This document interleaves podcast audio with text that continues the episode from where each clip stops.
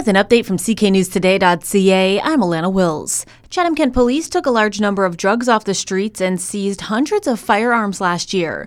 According to their annual report, Chatham Kent police officers seized drugs 544 times last year. Over half of all those drugs seized were either fentanyl or meth. Police officers in Chatham Kent also seized almost 400 firearms in 2022. Chatham Kent could be buying back some land at the Bloomfield Business Park.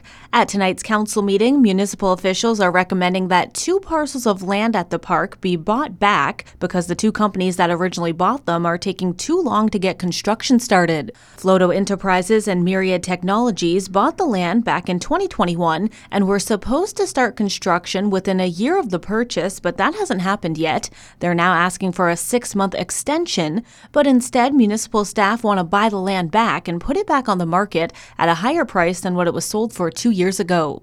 A 24 year old Chatham man is facing an assault charge after he allegedly punched someone in the head several times during an argument.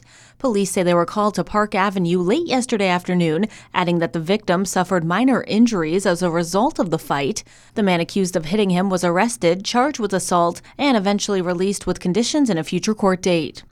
The federal conservatives introduced a private members bill this morning to stop the expansion of medically assisted death for people with mental illness. Leader Pierre Poilievre made the announcement. I am pleased to support the private members bill of Member of Parliament Ed Fast that would ensure that medical assistance and dying is not the solution to people suffering with their mental health. The bill does not reverse the rest of the legislation.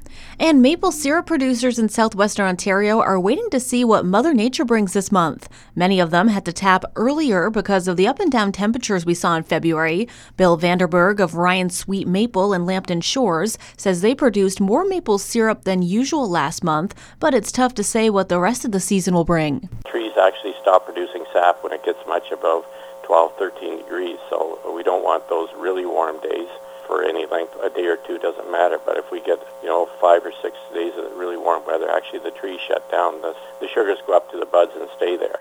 In sports, the schedules have been released for all four Chatham Kent teams in the PJHL playoffs, which kick off this week. You can find the schedule for the Dresden Kings, Wallaceburg Thunderhawks, Wheatley Omstead Sharks, and Blenheim Blades up on our website.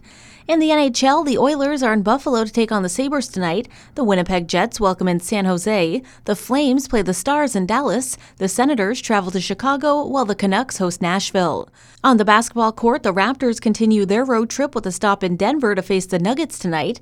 Elsewhere, the Pistons open up a five game homestand against Portland. And two teams from Chatham Kent are competing at the provincial championships today. The girls volleyball team from CKSS is the 10th seed heading into the AAA OFSAA tournament and Barrie. Meanwhile, UCC's boys basketball team is seeded number two heading into the AAA OFSAA tournament in Sarnia. Now, the forecast a mix of rain and snow is expected tonight with a low of minus one. Tomorrow, sunshine, high of four. And then Wednesday, we'll see more sun with a high of five. Right now, we're at three.